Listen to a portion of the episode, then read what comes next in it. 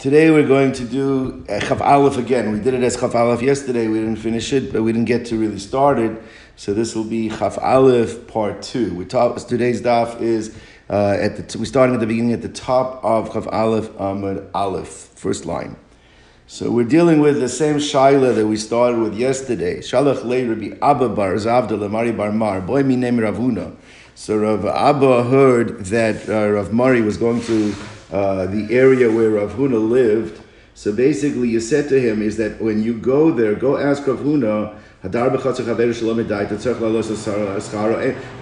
Go ask the shah we're dealing with. If you go and stay without permission in somebody's courtyard, does do you owe the money you have to pay? And again, we said the case specifically talking about where it is meaning you benefited, you didn't have to pay for a hotel, and you're a guy that normally pays for a hotel, but it did not detract from the owner because he doesn't usually lease it out. That was the shayla. So, um, Adhachi nach navshid Ravuna. In the meantime, Rav Huna passed away, which means they weren't able to ask Rav Huna the shayla. So Amalei Rabba bar Rav Huna. So Rabba, the son of Rav Huna, said, Hachi Amar Abba. I'll tell you my father, Abba Mari, my father, my teacher. I will tell you his position on the matter. Mishmei de Rav, he said it in the name of his Rebbe Rav. Is that you do not have to pay. That's the halacha. Is that if it's zen if it's chaser, you are not required to pay. All right. Now he said a second halacha, which is going to have to be clarified. Hasocher bais mi Ruvain. If somebody uh, went and rented a house from Ruvain, and ma'ala lo Shimon, he should pay rent to Shimon. Now that makes no sense. If I rented the house from Ruvain, then what? Then why should I pay? Yeah, pay Ruvain, not Shimon. Shimon, my vidite. What's Shimon doing over here? Says what happened was over here. You rented it from Reuben, and you found out Reuben wasn't the owner.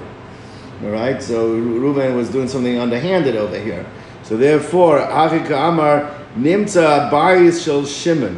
What happened was is that Ruvain had rented it as if it was his, but really we found that it was Shimon. The other question is, who do you pay the rent to? Now, the Gemara's understanding right now, this would be the the the the, the, the, the the same case as the first case, meaning the owner doesn't know. Obviously, he doesn't know that it's happening. The owner, Shimon, doesn't know. So you stayed in Shimon, and still it says you still have to pay Shimon. The Chora says the Gemara says loschar. If you have to pay Shimon Tarti, then how do you accommodate both rulings? They seem to be contradictory rulings, right? I don't know why it's contradictory.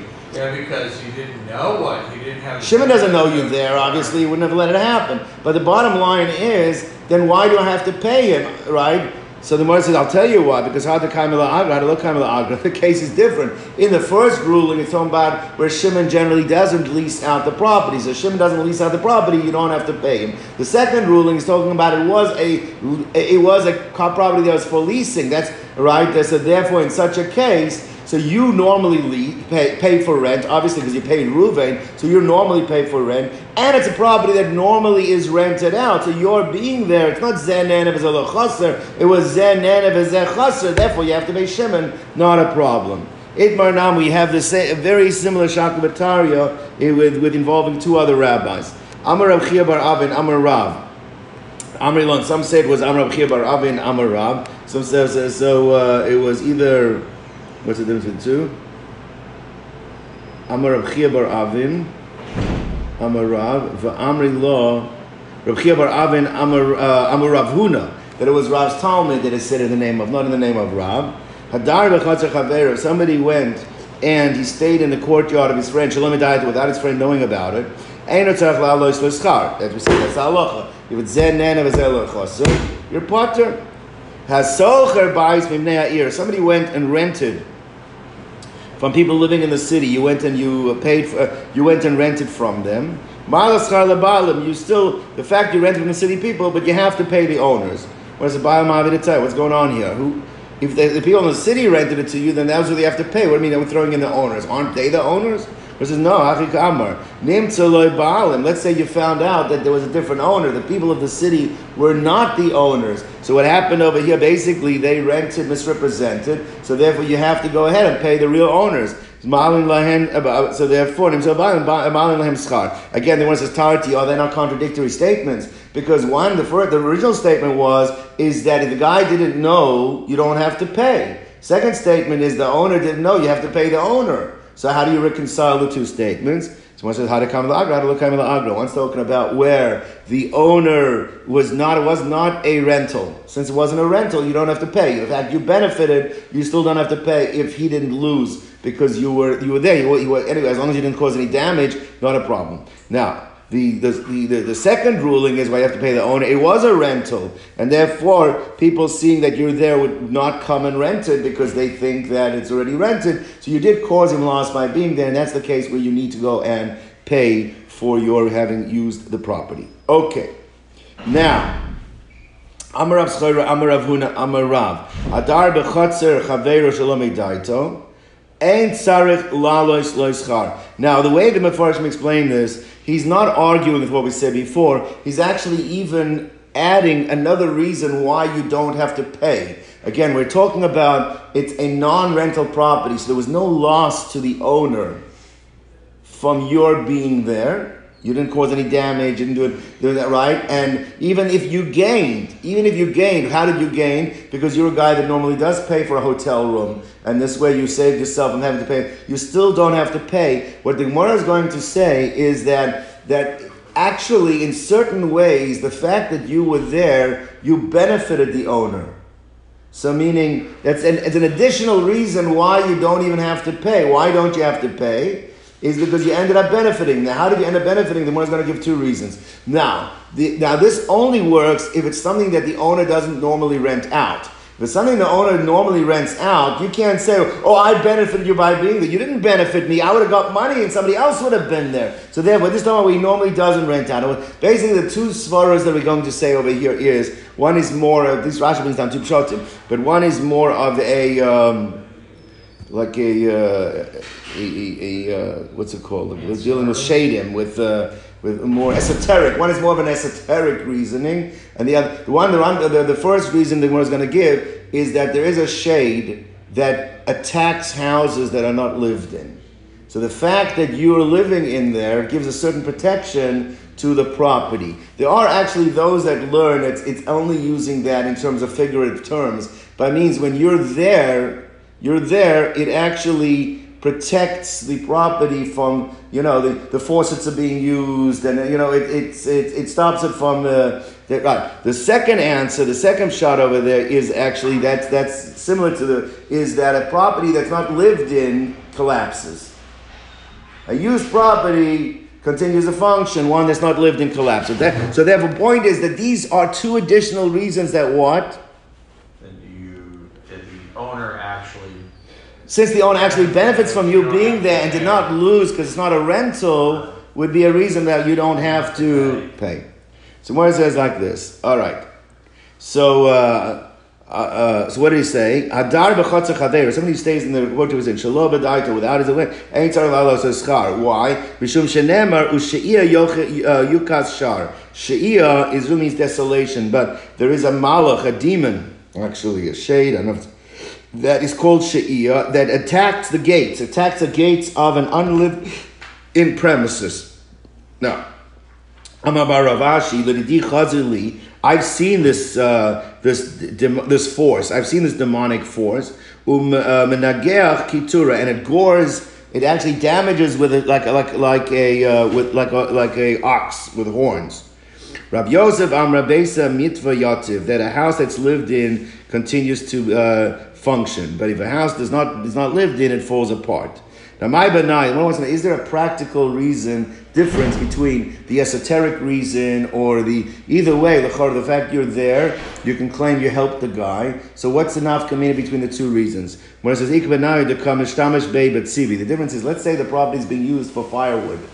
It's got firewood in it. Now, the, the damaging force will not damage. Why won't it damage? Because it's being utilized. As long as it's utilized, that malach, whatever that demon, doesn't damage. But if it's because you're being there gives supervision and makes sure that this is not falling apart and that's not falling apart, that you can't give that reason if it's being utilized for uh, with, with, with, with, firewood. So therefore, that'll be the difference between. You mean the, as a storage? If it's used as storage. So if it's used as storage, so therefore, if the reason was I helped you because I was there, now I don't need you to be there, the malach doesn't damage because then we use storage. But if I helped you because I, I, I supervise to make sure everything is function, that you don't have that if it's utilized by storage. So you consider that to be a benefit. But that'll be a nafkamina between the two. Whether that's a practical nafkamina, if he's not really arguing with just adding another svara, at the end of the day, it's still zen and you would not have to pay. Now, so there it's mishtamish by b'tzivi v'tivni, with firewood and with, with, with, with straw.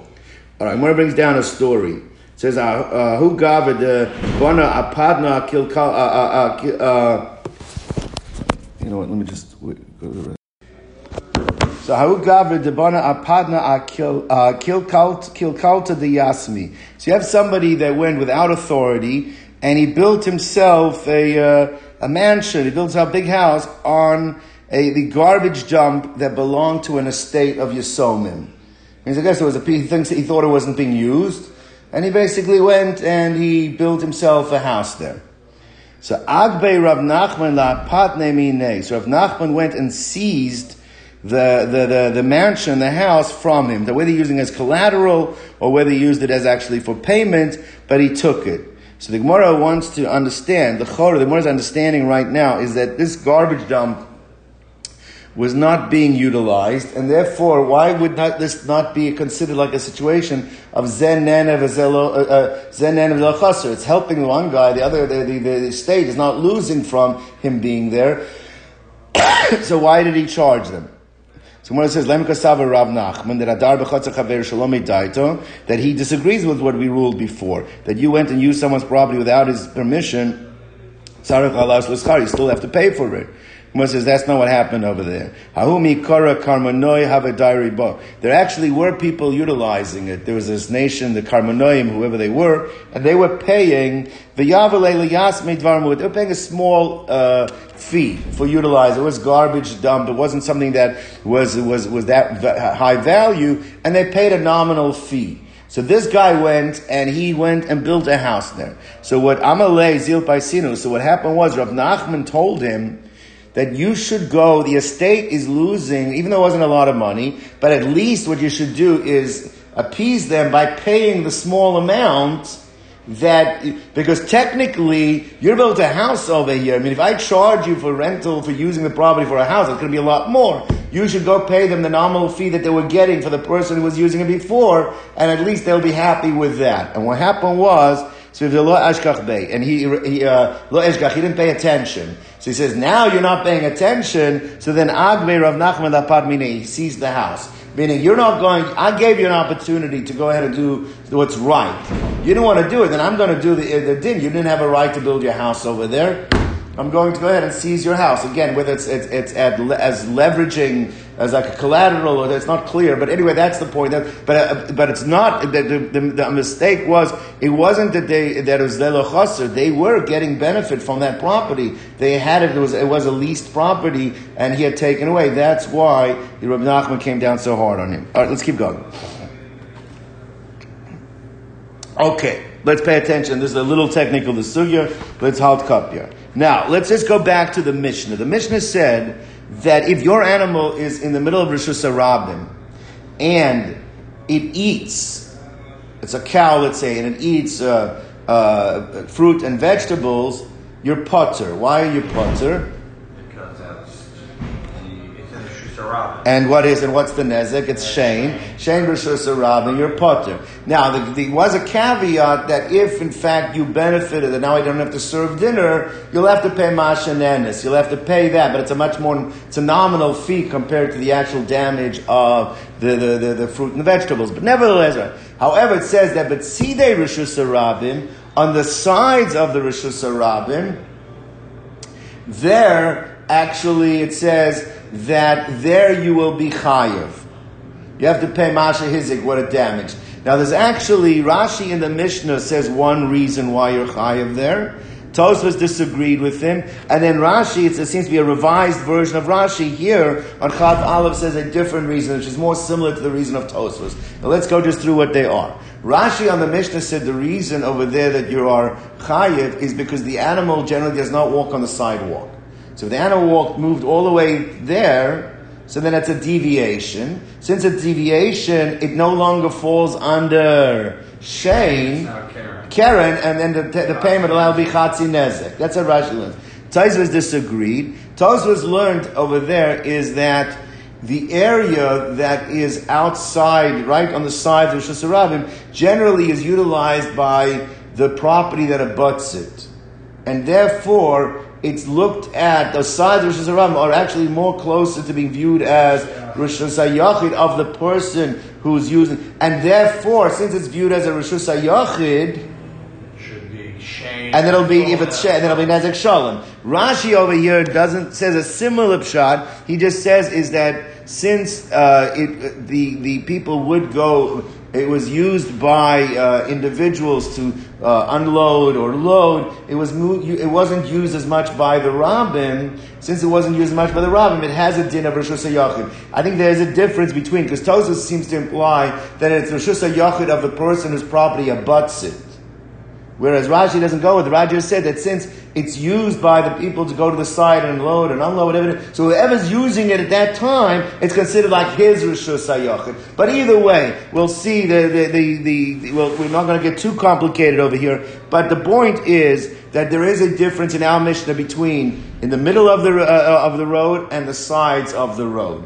Now what the Gemara is going to bring down a Rav and Shmuel, a machlokas, what constitutes side of the road? The side of the road, specifically, if the animal wanders to the side of the road, or maybe side of the road could also be if the animal turns its head and eats from the side.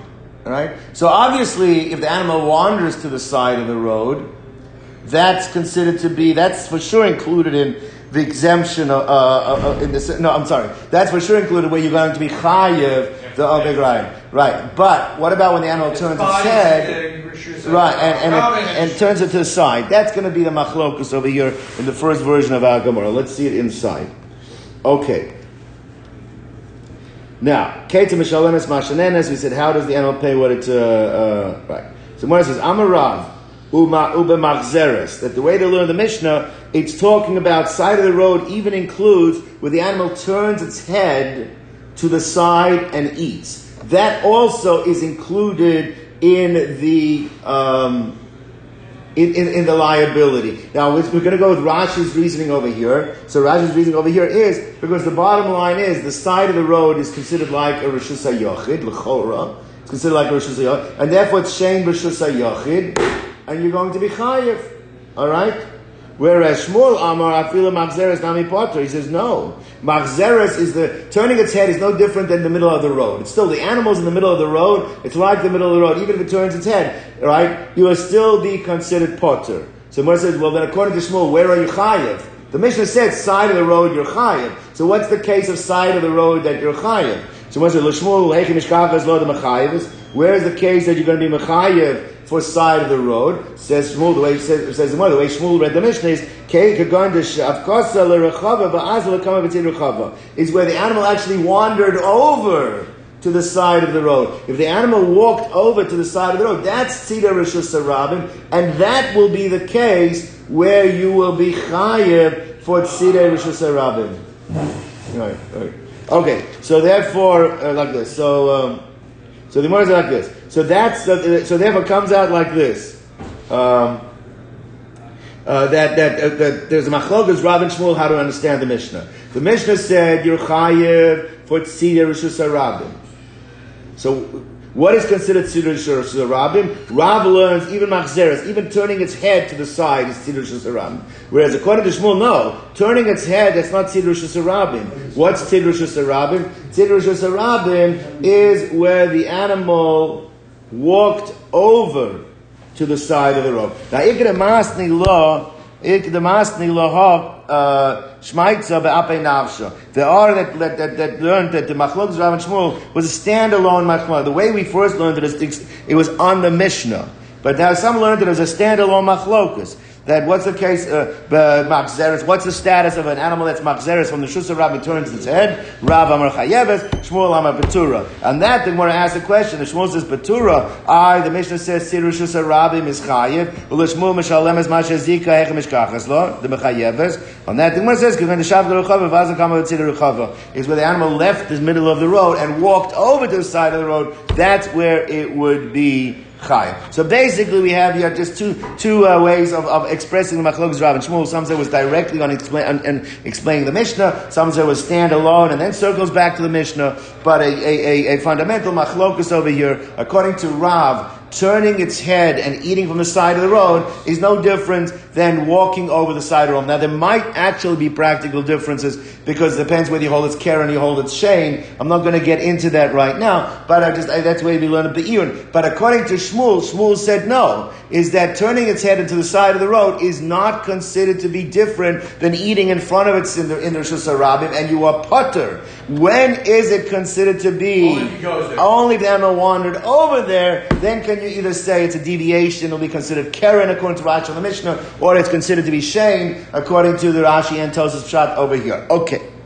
Now, was it Rav Nachman Bar Yitzchak? Rav Nachman Bar Yitzchak asked from another part of the Mishnah. The, listen carefully, I'll say it outside, we'll see it inside. We said in the Mishnah as well that they used to have on the sides of the Rosh Hashanah, they used to have stores.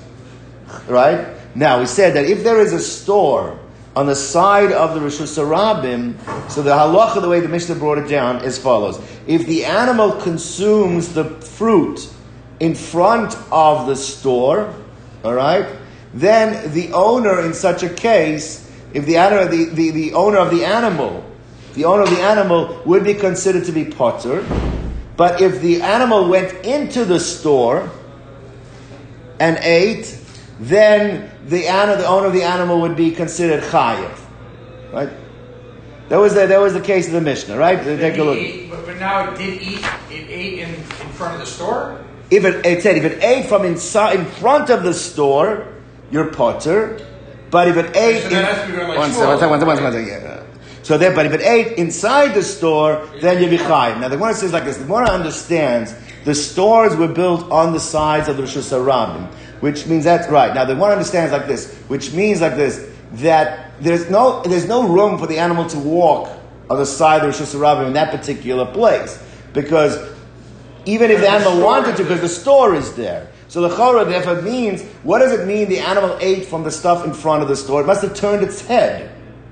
It must have turned its head and it ate. So therefore, like this, according to Shmuel, it comes out very good. Because Shmuel says turning your head is not a problem. You're standing in Rosh Hashanah, you turn your head. So you turn your head and you ate what's in front of the store, that's on the storekeeper, that's not on you. Ah, the animal wandered into the store. Into the store already, that's already your chayv. That's according to Shmuel, we understand the difference. But according to Rav, he holds even when the animal turns its head, It's considered to be like going to the store. So therefore, why in front of the store? How why in front of the store should the animal be potter? That's the one's question.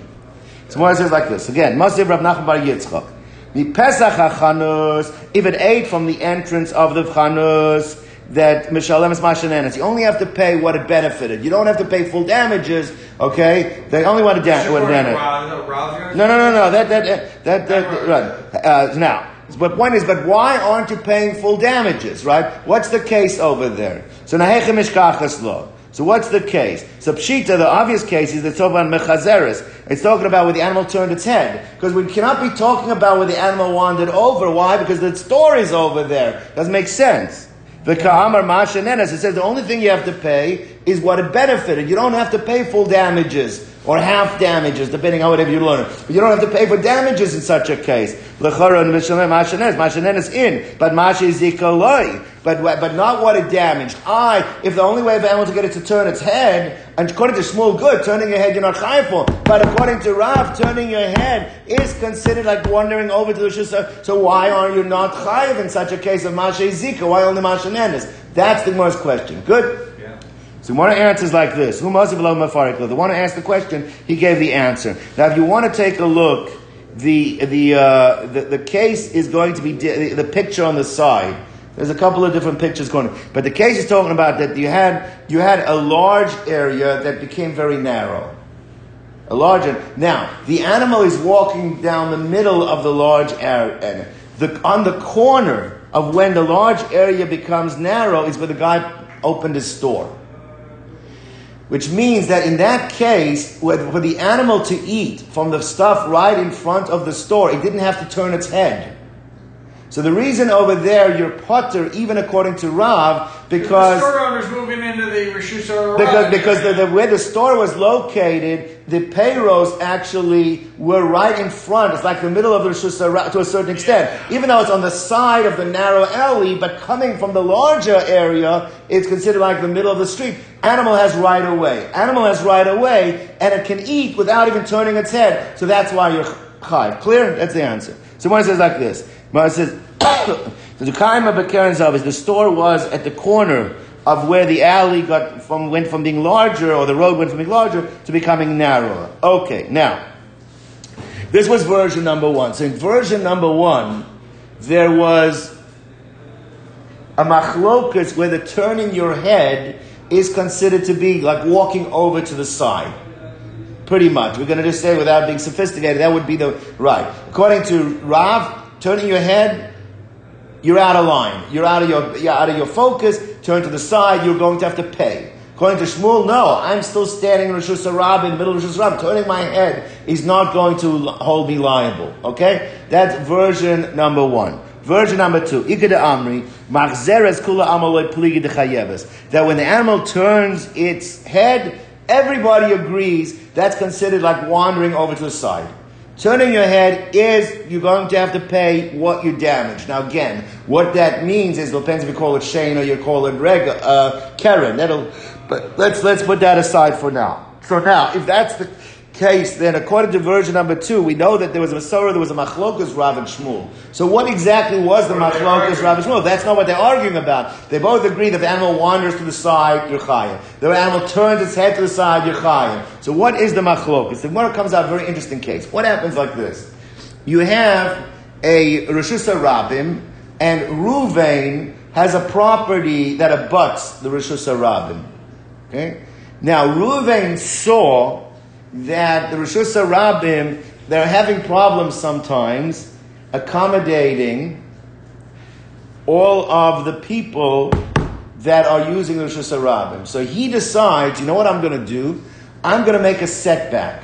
Instead of making my fence on the property line between my Rosh Hashanah and the Rosh Hashanah, I'm going to make a setback, and therefore I'm going to allow that occasionally people need to wander into where my Rishus HaYachid used to be, I'm going to allow them to, uh, to without without uh, complaining, because I'm, I'm, I'm, moving my fence back, I'm creating the setback. Now, the question really, let's just say the way the one understands initially. The question is, is that setback make that area? Oh, so that could be that's where the machlok is. What's going to be the difference? Because now, if an animal wanders into that area and eats Reuven. Reuven put his fruit down there because Reuven was unloading, loading. So now, if you hold that's Rishus Harabim, then you're potter because Shane Rishus Harabim is potter. If you hold that it is, it is, it is still considered Rishus Hayochid, I'm letting you use it,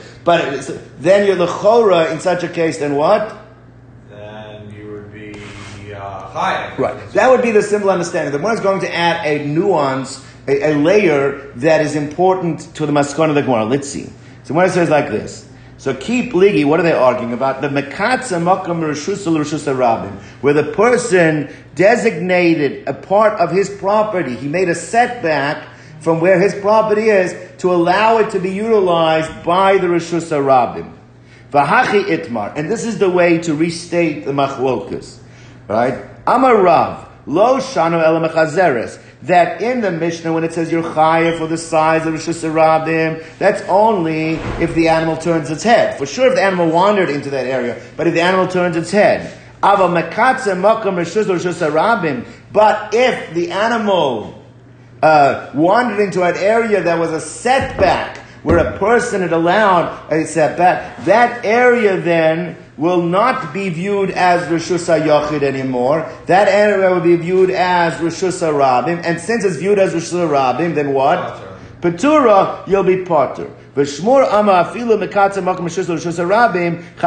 says no. That is no difference. That is still viewed as lechora rishus hayochid property, since it's viewed as rishus hayochid property because it still is the uh, it, it was the belonging to the owner of the property, and therefore, if your animal wandered into that setback and ate the payris of that person, you're going to be chayiv because it's still shame rishus hayochid. Okay. Well, now, I'm sorry, that, now I got confused. That seems to be the opposite because Shmuel before it said that that was uh, you were a punter in that spot. I thought though, and Rav was the one that said you were when you we- before we're talking about whether you turn your head. Right. You don't turn your head. So Shmuel said, as long as the animal is in Rishus Rabin, Right. turning your head is not problematic, right. And Rav said turning your head is problematic, Yes. right? So now we're saying everybody agrees turning your head is not problematic. So then, what's the issue? So the issue right now is where there was a setback. Setback. So so Rav holds that if there is a setback, so that is considered to be Rishus Rabin property. and and he's punter. And therefore, the person who's, will be potter because my Shmuel says it's not. Shmuel says the setback It is is considered still Rishus Hayachid property. Okay. It just feels opposite because before it seemed like Shmuel was being more lenient. Shmuel was saying, No, because before you're talking about. Well, I guess you'd say that Dan Kula, everyone agrees. So, okay, All right. all right. All right. Now, the Gemara wants to suggest that this machlokus over here of Amoroyim, of Rav and Shmuel, is actually tied to a machlokus Tanoyim between Rabbi Akiva and Rabbi Yishmael. Okay, hold cup over here. How is it tied to the machlokas between Rabbi Akiva and Rabbi Yishmael? Now listen, very interesting machlokas between Rabbi Akiva and Rabbi Yishmael. So, when the Gemara does this, lema, let's say this machlokas amaroyim is really a machlokas tanoyim. Usually, that's actually a, a, a- it's a thinly veiled question. Why is it a thinly veiled If they've question? already had this going on, why are they arguing now? No, why didn't Rav just say I paskin like Rabbi. Akiva and Shmuel say I paskin like Rabbi Yishmael? So really, whenever the Gemara usually says let's say something, the Gemara will end up saying is no, that's not the pshat, right? But anyway, the point over here is what is the machlokes of Akiva Shmuel? It's very, it's a mamish very similar case. A person dug a pit in his own rishus. Person dug a pit in his own rishus. Now, I'm allowed to have a bore in my rishus, right? Somebody wanders into my uh, my rishus and falls into my bore. He cannot sue me. Okay, and that's not California. You cannot sue me for falling into my bore. My bore, my house, my bore. Right? I'm allowed to do it. But what happened was, then he was mafkir his property. He made a setback, and he said, "I see that the rabbim need. Uh, I see the rabbim need uh, more area. So he made a setback, but now it comes out that the bor is actually in the area that he's allowing the rabbim to come and use, and somebody falls into the bor. So there's machlokas here between Rabbi Akiva and Rabbi Yishmael. Rabbi Akiva holds, l'chora, that once you made that setback, that property is considered to be like a barber shusarabim. If that's considered to be a barber shusarabim, somebody falls into it, You're chayiv. for barber shusarabim. Rabbi Yishmael says no. Rabbi Yishmael says the Torah only is of you where you made the bor in the Rosh Hashanah. Where you made the bor over here was Initially, it was just a Yachid. So therefore, you're not going to be held responsible. We'll wait till we get to Machlok with Shmuel to get in more, more, more in depth. But the Gemara wants to suggest that the Machlokas Rabbi Akiva and Rabbi Yishmael mirrors the That, that the, the way it manifests itself comes out in an opposite way. But let's take a look. Because now this is what Rashi throws in. Let's let's let's see. Rashi throws in something a nuance here, which is important to understand the pshat. Rav says like this. Ra- Rav says like this. What does Rav say? Rav says that if you made a setback, right? You, the homeowner, you made a setback, and then you put your payros down in the area that you're allowing people to come in. Okay, Rav said that the Baal, Hab, the the the uh, the uh, what's his name? The owner of the ox. What was Rav saying? Right. Rav said that you went into there and that was a he says it's considered to be Rishus Sarabim, and therefore the owner of the ox will be potter because there's no shame Rishus Sarabim, right? So when it says like this, that aligns with Rabbi Akiva. Why? Because Rabbi Akiva said at the end of the day, if you're uh, you now have a in Rosh Hashanah, so therefore in Rabbi Akiva's case, you're going to be chayiv. Mm. And because it's considered to be a Rosh Hashanah, therefore if you don't put a bor down, but if you put payros down, the owner of the ox will be potter. Right? So just not to confuse. Why? Rabbi Akiva's case, you're chayiv because you're the homeowner, you're chayiv, you're chayiv for bor. And Rabbi Rav that says your potter is going on the owner of the shore is potter because he's about to pay for the payros. But now Rashi throws in an important nuance here. Rashi says that the one is going to say later on that there is no, if you make a bor in Rosh Hashanah, right? Fine, you're chayiv. What happens if you don't make a bor, but you put down a package, or you put down fruits and vegetables in the middle of the Hashanah? So in that case, you also created a certain type of bor. Because if an animal comes and slips on it, you're going to be chayav. And therefore, they made a penalty. There was a penalty imposed by the chachamim that if you put something down, finders keepers. If you put something down in Rishus Arabim that you should not be putting down, then if somebody comes and damages it or takes it, he's allowed. So Rashi throws that in now on the sheet of Ram. Since we consider this to be Rishus Harabim, and if and you're putting something down, that's considered to be like you made a bore in Rosh Hashanah, and therefore the owner of the ox is going to be potter because the owner of the ox could have even taken the payros if he wanted. So of course we cannot hold him responsible for the payros. So Rav seems to align like Rabbi, Rabbi like, like, like Rabbi Akiva that that property of the setback is considered to be a full Rosh Hashanah. Okay, what does Shmuel hold? Shmuel holds like Rabbi Yishmael because Rabbi Yishmael says no. Rabbi Yishmael doesn't look at that as a bor. If you made a bor, he doesn't consider it like bor b'shusa rabin. He considers that to be like a bor still b'shusa yochid. Even though you're letting people come in and use it, but it's still considered like a b'shusa yochid. B'meir, if you consider it like a b'shusa yochid, and somebody's ox goes, and the person's uh, ox is going to be higher. Because since it's not considered like b'shusa rabin, right, there's, there's no penalty of you made a bor. There's no made of bar, then it's by considered to be like you're damaging my stuff, and still it's considered to be Rosh Hashanah. You're chayav to pay. So what the one basically has done ostensibly is created a situation the machlokas Rav and Shmuel is mirrors the machlokas and Rabbi Yishmael. Okay, so Gemara says like this. So Gemara says. Um,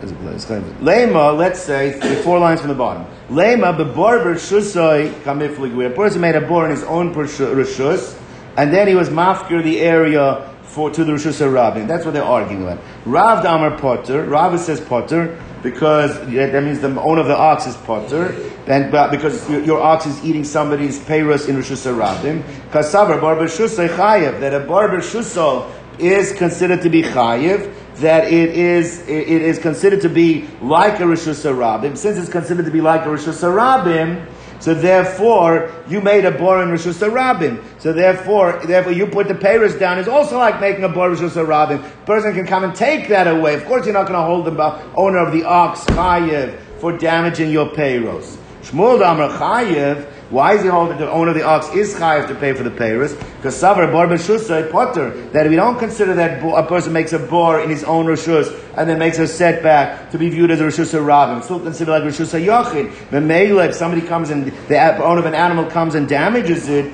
then the halacha in that case will be potter because that's considered to be damaging in Rosh uh, I mean, I'm sorry, uh, uh, in, uh, in, that case will be chayiv. Shmuel's shit is going to be chayiv because he holds that bar Rishus is potter because this is considered to be still Rishus Yochid. Therefore, if somebody damages or eats it, he's going to be chayiv because it's considered like it came into your Rishus. That's the way the Gemara says. So Gemara now is going to show no. We're going to try and show that actually Rav could still maintain what he maintains, even going in the sheet of Rabbi Yishmael, and Shmuel can maintain what his time maintaining, even the sheet of Rabbi Akiva. Now, how do we do this? Let's see. So when says Amalach Rav. if Rav were here today, what Rav would tell you is like this: La'olam Malach, I can really tell you is that Baalma Bor B'Shusa Potter. That under normal circumstances, if somebody made a bor and then annexed his Rishus to Rishus Arabim, was mafkirit, right? That I could hold like Rabbi Yishmael, that that still would be viewed as Potter. I can still hold Potter. Well, if it's Potter, right, that bor is considered Potter, so therefore you don't consider it to be a problem of bor. So then why? Because lechora means that you're viewing it on some level like still rishus hayachid. So you're still viewing it as rishus hayachid. Then why, if somebody's ox comes and eats the payros, does uh, Shmuel, does Rav also hold your potter? Should be chayiv, not potter for that case. So how do you make that distinction? He says v'shani acha that over here it's considered to be different. Why? Why is this different that a person who makes a bor as opposed to somebody puts out his fruit? Like the they're both examples of a type of bor. You could argue they're both similar to the case of bor, but I'll tell you like this. He says like this. There's no question that, uh, uh, so he says like this, that what's the difference? Shani Achad, the Amar, because the owner of the animal can say like this. The owner of the animal could say is, you know, it's, it's not fair that you're going to tell people, guys, I'm doing something magnanimous. What am I doing?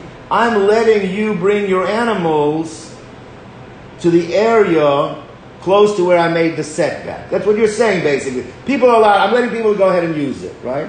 And then what happens when you put out your payros?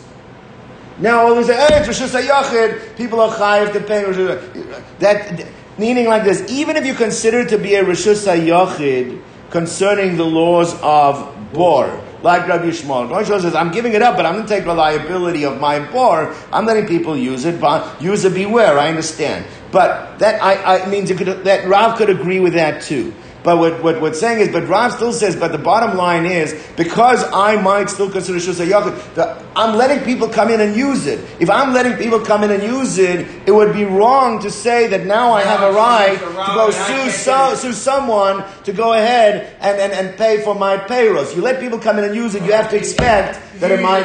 If right. they use the payros, then they should be hired for that. If they, if they these payros in that, in that. No, no. So they saying is that Rav's shita was that you're potter on the payros. So now why? We said because Rav held like Rabbi Akiva, it's considered Shusa Rabin. No, it could be like, like Rabbi Yishmael. And yeah, legally it might still be considered Shusa Yochid. But still, the owner of the ox has an argument. What's his argument? He's saying is, you're telling me, come in and use my area, and then you're saying, oh, no, you damaged my payros. If you're worried about your payros, you should have watched your payros. Don't tell me to come in, okay. and then I'm responsible. Oh, okay, All right. So Gemara says like this. Let's see. So Gemara says, V'shani acha, the amar, because the owner of the ox can say, Lav kol kaminach, it's not within your rights the mekarves lehu lepeirosecha that you're going to put your peiros right next to the Rosh Hashanah umecharves lehu Torah, and then you're going to make me responsible because my ox ate your peiros. You created the problem. It's one thing to say if my animal goes into your rishus and eats your peiros, but over here it's not that I went into your rishus and ate your peiros. You brought your rishus to me. You're saying I'm allowed to bring my animal there, and then you're telling me that if it eats the payros, it's higher. That says that. Therefore, so it could be that that in the machlokas, whether the bor has to be actually made rishus rabin, or if it's made rishus yachid and your mafir, it could be Rav could go either way. But still, the gab of the payros, Rav Tak will still hold your potter. That's in Rav. Now, what in Shmuel? Shmuel says that no. Shmuel says you could sue the owner of the ox. So we said, well, Shmuel holds could sue the owner of the ox. Must be he holds that the land's considered Shusay Yachid. Must be holds like Rabbi Yishmael. That's the way we explain it. Where it says no. Shmuel Taka could hold like Rabbi Akiva. One second, hold like Rabbi Akiva, it's considered Shusarabim. It's considered Shusarabim, then how can you hold the owner of the ox liable? Right? That was the question. So when it says Shmuel da Amalach, Ba'alma Bar B'Shusa is Chayev, that Bar like Rabbi Akiva, that if I had a, even though I dug it in Shusa Yochid, but once I'm mafkirid, it's considered to be a bar, like it's a Bar Rabim, and if an animal falls in, then the owner of the pit is Chayev. When the Chor, that means you're looking at a classical Rosh Hashanah, which means that therefore if somebody puts payros down, he also created like a bar Rosh Hashanah. So therefore, how can you hold the ox, the owner of the ox, chayev for eating the payros? That's, that's the question. So it says like this, now I'll tell you like this, and what is going to say, one second. I understand, says Shmuel, that if I make a pit in the middle of the Shusarabim, right? Chayiv. I also understand if I put my payros in the middle of Shusharam. When I put my payros, animals are walking back and forth. They're not looking at that point of what's on the ground. So the animal slips and breaks its neck on the payros, also going to be chayiv. I understand. That's both are considered examples of bor, and therefore, if an animal eats my payros, and that's a, the owner, the owner will not be chayiv masha hizik. Masha nanis maybe, but not masha hizik. Fine. But now we're not talking about in the middle of Shusha Rabin. Where are we talking about over here? We're talking about on the side. Now, on the side, I could still understand. A bottom line is a hole in the ground. Animals don't look down, and therefore, even if the, according to even if Shmuel says, even if I agree with Rabbi Akiva, you make a hole in the ground. I even though I made it in my own rishus, but once I create a setback and I allow animals to go in, and you're gonna you're gonna be chayav. But I still hold there's a difference. Payros on the ground, animals should notice.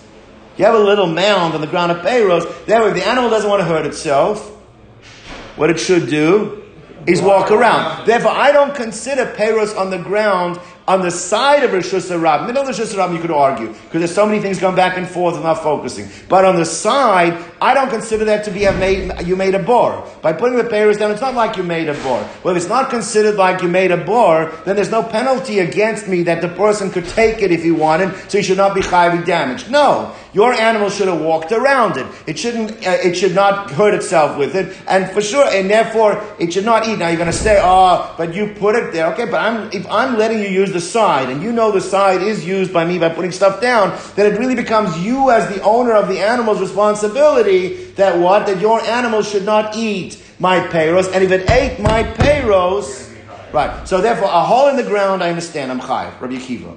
But uh, your animal ate my payros. It's on you. You have to pay for me. That's that's the, the difference that Shmuel is saying. When says like Shmuel alma bor b'shusachayev. That under normal circumstance it was a bor that you made. You know, to your rishus yachid, and then your mafgur to rishus rabim. Your chayev the bishlam a bor ikalamemer lavadaite. Because by a bor you could say the animal didn't realize there's a hole in the ground, and therefore the owner of the uh, of the pit, the one who made the pit should be chayiv because there's not there's no expectation that the animal should go around it.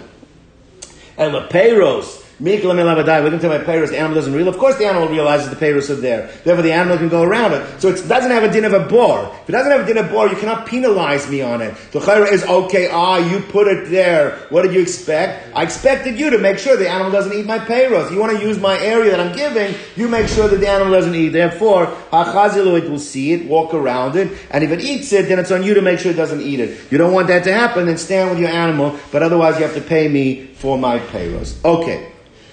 Now, the Gemara is going back to version number one. Version number one, they were arguing about machzeres, right? Where the animal turns its head to eat to the side. That was the version number one. So what was the machlokas over there? We said as follows. The Mishnah says that in the middle of Rosh there's no shame. You're potter. Only have to pay Masha Nenes, you don't have to pay Masha Hizik.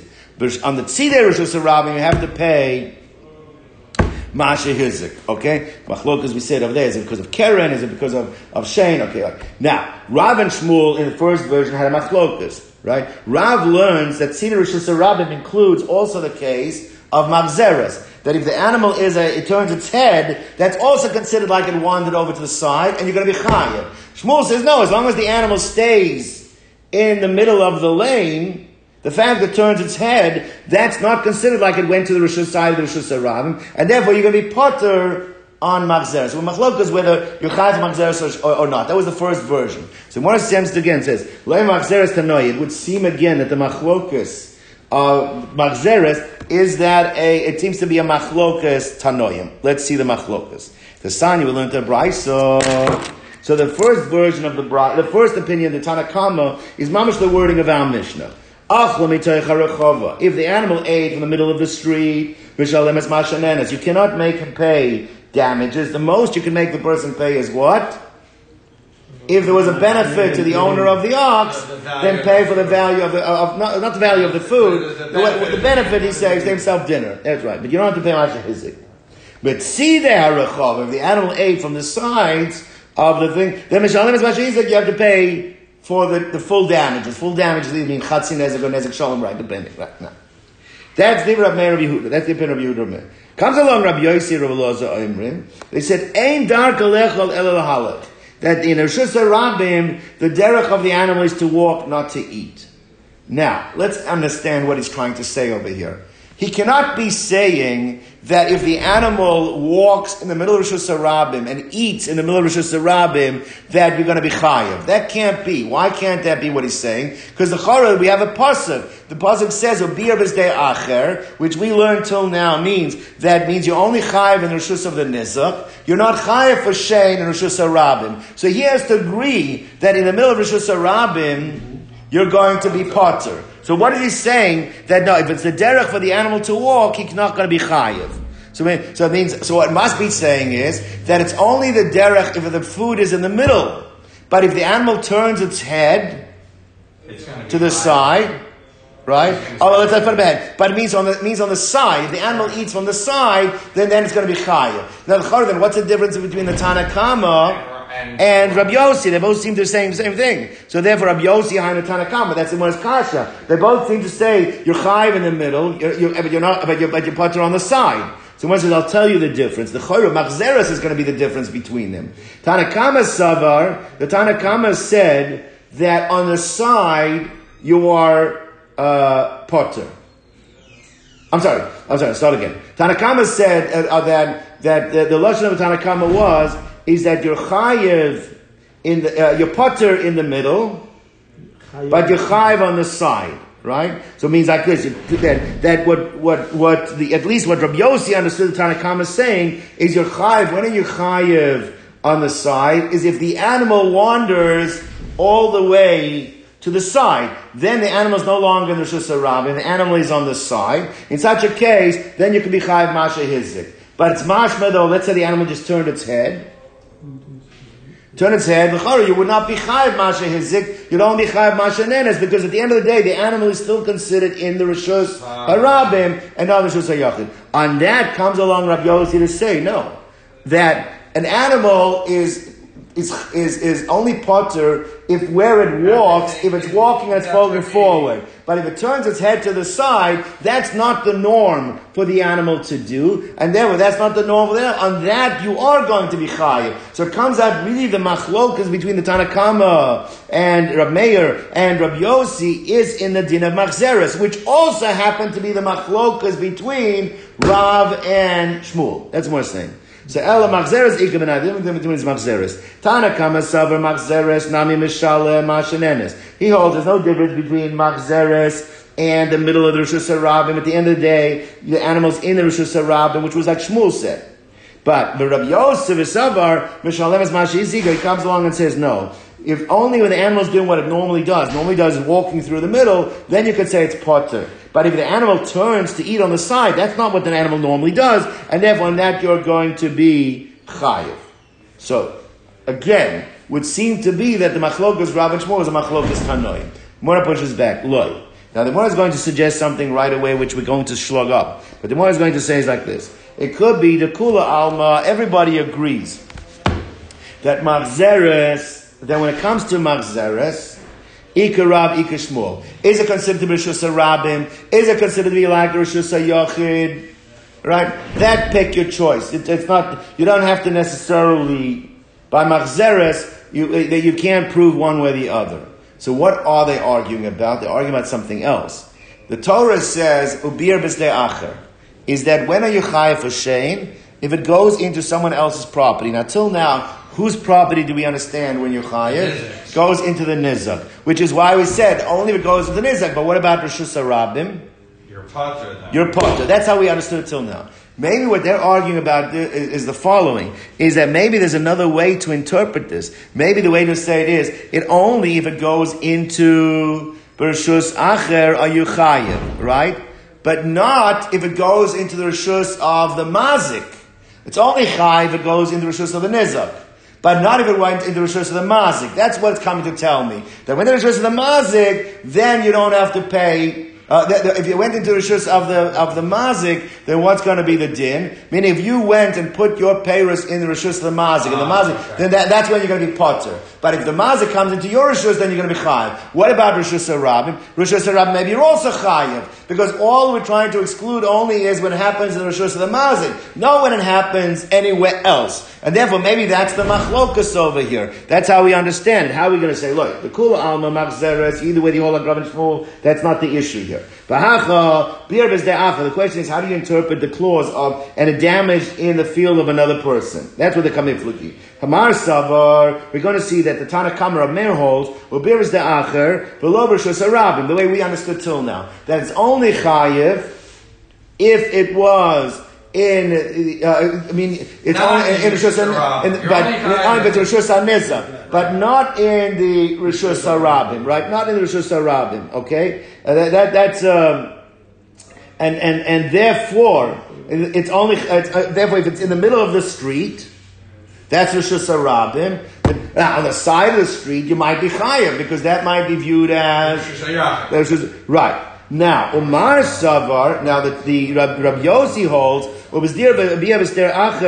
is only coming to exclude below Rishus Amazik, that you're only going to be potter if it's in the in the Rishus Mazik. But anywhere other than even including Rishus you go to be chayav if it's Rishus Rabin. Rabbi Yossi holds you're chayav Rishus you're chayav Rishus Nizak. The only thing that's coming to exclude is that you're not chayav, you're not chayav. It's Rishus Mazik. That's all was coming to exclude. But anywhere else where the uh, nizak has a right to be, whether it's his own domain or, or whether it's a shirabim, the mazik will be chayav. Now that'll become the machlokas. Therefore, it's got nothing to do with the machlokas of Rav and Shmuel. So one says like this: that can't be the pshat. Why can't that be the pshat? Because I don't need a pasuk why would I need a pasuk to tell me that I'm not chayiv in the shus of the mazik? their own fruit in my property. I don't need a drasha for that. My like, property, my property you you're trespassing. Exactly. I don't need a pasuk. If the pasuk is coming for anything, it cannot be coming to exclude the shus of mazik. What must it be coming to exclude? Rosh Hashanah. That's what I'm That's not so posh Rosh Hashanah. That's what comes exclude. So there can't be a machlokus about Rosh Hashanah, and that's clearly what it is. Right. So Gemara says Rosh Hashanah lema. What do you mean Rosh Hashanah You need a to tell me why you need a pause. Lema. Uh, why can't the uh, the owner say that? Of course, he could say the owner of the property. Percha bershusi, my boy. What are you putting your fruits down here for? My fruit. Don't put them here. What do you want? My hair? Not to eat them. That's you on you, not on me. I don't need a pastor to tell me. Tell me that. Umar says you're right. So what could the machlokas then be? So it says the machlokas. I'll tell you again. We don't want to make it machlokas Rav and Shmuel. So what are you going to make? I'll tell you what to make the machlokas. Ella says the Gemara. We had a shaila, the halacha of Ilfa and Oshia. What was the machlokas? The shaila, no machlokas. The shaila. Uh, we had like this. What was the case? We had that. Uh, uh, Ilfa was a case where the animal stretched and ate from the back of another animal. Two animals were walking with Rabim, and the animal leaned over and ate out of the basket. Now, so there's a shiloh over there. Do we look at it? It's still Rosh Hashanah, or maybe what? Maybe that's considered Rosh Hashanah, right? And then that was there. So Ilfa said it's Rosh Hashanah, and by the way, Tosfos points out, therefore, what are you going to be chayiv? It's Rosh Hashanah hundred percent. That's shame. Rosh Hashanah. The other case was that a, a, goat jumped onto the back of a person. The person's carrying stuff on his back, and a goat jumped on him and ate out of the stuff that he was carrying. So therefore, Rav Oshia says, you're chayiv. Now, Tosfos points out, over there, it's not going to be shame. That's going to be a strange thing to have. That's going to be a Keren. But now, that could be the machlokus over here. Because like this, how's it going to be end up being the machlokus? Is like this. Is that the Tanakama who says that you're chayiv in Rosh Rabin means under all circumstances you're chayiv in Rosh Rabin even if it's the animal ate from the back of the other animal, even if it's a, if, uh, I'm, I'm, I'm, sorry, not chay, I'm, I'm, sorry, potter. He said, you're potter, I'm sorry, just, you're always potter in Rosh Hashanah, no matter what happens in the Rosh Hashanah, even if it ate from the back of the other animal, even if it jumped on the back of a person, at the end of the day, it's still eating in Rosh Hashanah, potter. potter. Comes along Rabbi Yossi says that's only if it's doing what it normally does in Rosh Hashanah. But if it's not doing what it normally does in Rosh Hashanah, then you don't have the exemption of Rosh Hashanah, i.e., if it eats from the back of another animal, it's Gonna be chayiv. I.e., if it jumps on the back of a person and eats out of what he's carrying his back, you're gonna be chayiv. Says Tosfos, yes, but it won't be chayiv the same amount. Because eating from the back of another person, it's gonna be shame. Bichatzi, it'll be nezik shalom. On the back of the person, it'll be keren. Bichatzi nez. But again, that now becomes the machlokas, but we've avoided now making the machlokas here between Rav Meir and Rav Yossi, the same machlokas, the machzeres between Rav and Shmuel. Let's go to the next Mishnah. Rav and Shmuel or Rav Yossi and uh, Rav and Shmuel. Machzeres and Machlos Rav and Shmuel. All right, let's go on. Zog the Heilige Mishnah. Hakelev v'agdi. All right, you have a dog or you have a gdi. A gdi is a baby goat. Shekovtsu mirosh agag. They jumped from top of a roof. V'shavru es hakelim. And they landed on vessels below. Now Rashi, I mean, Tosfos points out that this has to be Rishus HaNizah. We'll see in a moment why. Because it is the normal derech for dogs and goats to jump. And therefore, when you let your dog or goat go up onto the roof, you have an expectation that what? It's going to jump down. If it's going to jump down and there are vessels below, what's going to happen? Those kalim are going to break. Therefore, in such a case, mishalem nezek shalem. You're going to have to pay nezek shalom mipnei shehem muadin because they are they are muad to jump. That is the that is the regulus. That's the norm for them to jump. And therefore, what? What what's what's the din? Yeah, 100%. It is a told of what damage? It's gotta be Rego. Regel, very good. Regel, nezek shalom of regel, that's what you're going to comment. That's why it tells us it has to be talking about Rishus HaNizah. Why it have to be? It can't be that it jumped into Rishus HaRabim, because if it jumped into Rishus HaRabim, regel would be potter in the Rishus HaRabim. Right. So he's just calling it out that it's a Rego, not a Shein then, right? Yeah, again, not, it's just not the- Keren, not, not a Keren then. Yeah, it's, it's not Keren, correct. It's norm. It's the norm. That's That's, the point. saying. Right. Now, the second part got a lot of ink and it's going to get a lot more ink. Hakelev charara. If a dog took a cookie, now this cookie was, somebody was, uh, was barbecuing, was, was, was cooking, baking, had coals and he had the cookies on top, and the dog took a cookie, but unfortunately attached to the cookie was a coal, was an, was a coal. We had this, We had this, right. Yeah, yeah. Now, Vahalach legadish, and the dog went to a pile of grain, a stack of grain, and Achala Harara ate the cookie, Vahidlik as agadish, and set fire to the pile of grain, to the stack. So ala Harara Nezek Shalom. Full, that's not, that's never a Shiloh. Pashit. Why you chayiv Nezek Shalom on the Harara? The is what the cookie. Shein. Yes, the charor is the cookie. That's Shein. Okay, again, it has to be Rishus Nizek. You're going to be chayiv for that. Now, but ala gadish mishalom chatzi nezek. This is going to be the question. Why are you chayiv chatzi nezek on the on the gadish on the pile of grain? That's what we're going to have to discuss. Let's go on. Let's take a look. Now, the Gemara points out, time of the kofzu. It's mashma that when the, it says your goat or your dog went up onto somebody's roof, it wasn't your roof, went up to somebody's roof, jumped down and damaged his vessels in his in that in his domain, right? In his backyard. Okay? So now it says because they jumped. What happens if they went up and then they slipped and fell? And then it broke the vessels. Okay? Now, slipping and falling is not an expectation, right? That's an onus. Alright? So it's mashma you would not be chayev, at least says Rashi, you would not be chayev nezek shalem. But the Mefarshim speak out over here. That might be, since it's not the norm, Keren. you might be chayiv chatzi nezek on that, right? Okay, but it's mashma. You would not be chayiv nezek shalem. Time of the kavtzu hanaf would be potter potter at least from nezek shalem. Now lechora, let's take a look. This is a huge debate in ma- uh, machlokas amoraim in Maseches Bamitzia. What's the machlokas? Let's say you initially do something that is negligent. Okay? You did something that's negligent, but at the end, the damage that occurred was not directly attributable to your negligence, it was an onus. It was an onus. Alright? Are you chayiv or are you potter? Do, can you pull the onus card? Or do we say that since it started off being negligent, you no longer get the right To to pull the onus card. Now, lechora, what we're saying here, you're only chayiv if the animal jumped. Now, you, the owner of the animal, are negligent. Why are you negligent? Since you know that if animals go up on a roof, dogs and goats, what are they going to do? They're going to jump. So there was negligence by letting them go on. But you're the owner, but they didn't jump. They fell. All right?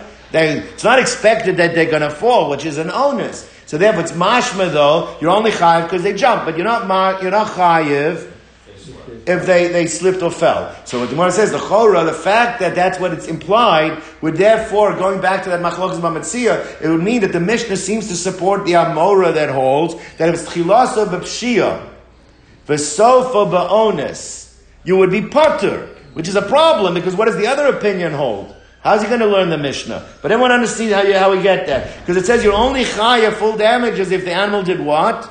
Jumped. But it's mashma, the animal fell, you would be potter. I, it's a beginning, it's considered to be a beginning of negligence. What was the beginning of negligence? Putting it on the roof. That you let the animal go up on the roof. That's the point. No, right? Unsupervised. So says like this: Time the kaf to its mashmi only chaya because it jumped. Ha nafl if it potter if it fell we potter. Alma kasavar tchilas potter. So we see that the Tana of this Mishnah holds that it starts being negligent, but it ended a void with it and ended in a onus in something that couldn't be beyond your control, then you would not be chayiv to pay. Tanya Yachi, the Gemara says that the Brisa actually speaks this out even clearer. The Brisa says, Hakelev Agdisha Kafta Merosh Hagag V'Shovers Hakelim. No, I mean, Shalom Nezek Shalom. You have to pay full damages. Naflu, if they fell, Peturim, then they would be potter. So actually, what we inferred from the Mishnah is actually written clearly, explicitly in the brisa. So now then we're asked the question. This works out great. This is potter. But Ella Lamanda Amr, what are you going to do according to the opinion that says that even if it's Tchilasa B'Pshiv, you started off being negligent, you lose the right to defend yourself with the owner's card, and you're going to be chayav. What are you going to do according to that opinion? So Ma'ikal Meimar. So Gemara says very interesting. The Gemara says like this: the case over here was that uh, uh, the vessels, the vessels were pushed against the side of the wall. The vessels were pushed against the side of the wall. Now, why does that make a difference? Because if, if an animal were to jump like it normally does, it would clear, it would have cleared the vessels. Mm-hmm. Right? So now, when can you tell me that I am negligent I'm negligent if I should not have stopped, I should have stopped my animal from going up because by going up really precipitates the animal jumping onto vessels and breaking them. But in this case, if the animal would have jumped, it wouldn't have broken vessels. Why wouldn't it have broken the vessels? It would jump over it. Because it would have jumped over the vessels. So that's not called chila b'pshia. You can't say that I'm starting off being negligent. I'm not starting off being negligent because based on what I thought the animal would have done and what it normally would have done, would have cleared the vessels. What happens is it slipped and fell and it went straight down and broke the vessels that are next to the wall. But that's a full onus. That's not an onus that started with a, ne- with a negligence. So therefore, that makes sense. Then in such a case, Taka, you will be potter because it wasn't chilas of shia because it was only a case of onus. There was no shia involved in this. Clear? Let's see it inside. It's more like the kalim the that the that the vessels were pushed up against the wall. The chikavti would have done the normal thing and jumped. The kvitza, the uh, kvitza, the loy nafli would not have landed on these vessels. All right, so I feel a bit chilas because eh, you don't even have a chilas pia in such a situation. Amar Rav Zvid Mishmei de Rava. Rav Zvid said in the name of Rava, Pa'amim, there are times shafilu naflu namichayev that when an animal will fall off the roof, you will be chayev too. Means that sometimes you cannot say, oh, it's an onus. There are cases where if the animal falls, you're still going to be chayev, even though falling is an onus we can still hold you responsible. So mishkachas lo re'ul. We're talking about where it is a, a shaky wall. Now, the Gemara understands right now what does it mean because it's a shaky wall, meaning it's a shaky wall and pieces fall off it. Bricks are falling off it. So therefore, in such a case, you let your animal go up to such a wall and it's going to shake the wall and bricks are going to fall out. So therefore, what is that? That's pchilasa b'pshia, right? Now, but what ended up happening? The animal fell. And the, it wasn't the bricks that broke the wall. I mean, it wasn't the bricks that broke the kalim; it was the animal. Says, but isn't that go back to our shaila? So you you did a pshia. All right, you don't. You did a pshia. What was your pshia? You should have thought that bricks are going to fall and break. But at the end of the day, what ended up falling? Animal? The animal. So why isn't this again considered to be tchilas of pshia v'sofa ba'onis? And if it's tchilas of pshia v'sofa ba'onis, so tell me you're chayiv. Again, it's only going like the opinion that holds tchilas of pshia v'sofa ba'onis you're chayiv. It doesn't go like the opinion that holds that tchilas of pshia v'sofa ba'onis you're potter. So it means that there's a case that everybody's going to hold. That's not true. So when it says like this. So let's see. Mishkach is la So when it says my new, what's the case? What exactly is the case? The boile la suke daite the means you should have thought when you let your animal go up there that the animal is going to cause bricks to fall. Okay, so that's the negligence. But so so at the end of the day, what ended up falling? So, so, lo nafal archi, it wasn't the bricks that fell, but nafal inu, it's the animal that fell. So isn't that a case of tchilasa b'pshia v'sofa ba'ones? And therefore, to say that everyone holds you chayv, it's not true. If you hold tchilasa b'pshia v'sofa ba'ones potter, then you should be potter in such a situation. Someone says, no, we misunderstand the case. The case isn't about that you thought bricks are going to fall. The case was talking about there was a very narrow roof. The top of the roof, where the, where the, where was very narrow. And therefore, in such a case, what you should have taken into account it, is that the animal can fall, and therefore that's not considered to be it's khilos of If you know that it's very likely that the animal could slip and fall, then the fact that the animal slipped and fall is not an onus anymore. That's considered to be a full-fledged pshia from the beginning to the end. So there are cases when the animal falls and breaks the kalim, you'll be chayiv because you cannot say onus. Why can't you say onus in such a case? Because it's so too narrow. Because you should have recognized the fact that that's what's going to end up happening. That's not an, an onus against unforeseeable. That wasn't unforeseeable. Latricha because it's tsar that it's talking about where the, the wall of the, of the on the roof is very narrow. Let's go weiter. Tan Rabbanan. We learned in a brisa. Hakelevagdi shedilgu mimata lamala peturim. If the uh, if a uh, a dog or a goat jumped up now, so they jumped up onto a roof and broke kalim on top. All right, that's going to be potter. Milamala lamata, but if they jump down from the top down, that's our Mishnah, then they're going to be chayiv. So let's understand. Obviously, the Tana com- this Tana holds that what that what's normative behavior for a dog or a goat is to jump down, and therefore jumping down, you'll be chayiv regal, you'll be chayiv full damages. But jumping up and breaking, that's not the norm. As, as so therefore, as the Mephosh speak out, therefore you will not be chayiv nezek shalom because that's not the norm. But what you could be chayiv. Why? Because it's Keren. If it's not normative behavior, then you're going to be chayiv like a town, you'll be chayiv Keren. What's that? No, then obviously uh, uh, for for for regular happy you should say yachid. Now, Adam betarnigol, however, a person, a person doesn't matter, normal, not normal, a person's muad la'olam. Person's always responsible for his actions. Whether a person jumps up, doesn't jump down, doesn't matter. So a person, or a chicken, now chicken, chickens jump up, jump down, chickens jump all directions. So therefore, if it's a person, or it is a chicken, shadilgu, if they uh, jumped Milamala lamata, milamala lamala. Either way, it's, either it's top, uh, up, uh, from top down or from bottom up. Either way, chayovin they're chayiv because that is normal. So by an adam adam muad laolam, by a uh, uh, by a chicken it'll be it'll be regal. Either way, it'll be regal. You'll be chayiv. Okay, now. So that's what the Tana Kama holds. Now the Gemara asks like this: Tanya, I we have a different bride that seems to contradict what we just said. This bride says Akelevagdi. Shadilgu, we're going to go with the girsa of our Gemara. The girl brings down the Rambam and the Rif had a different girsa here. We're going to go with our girsa.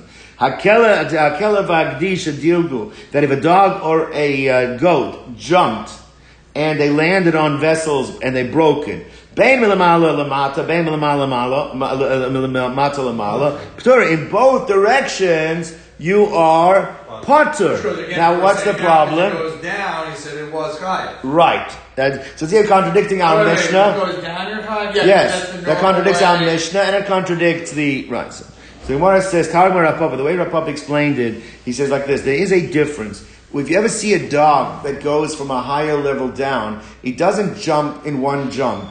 It goes down the embankment. It like it digs its uh, uh, nails in and it goes down. A, a, a, goat jumps completely. A dog goes down. What happened over here? It switched.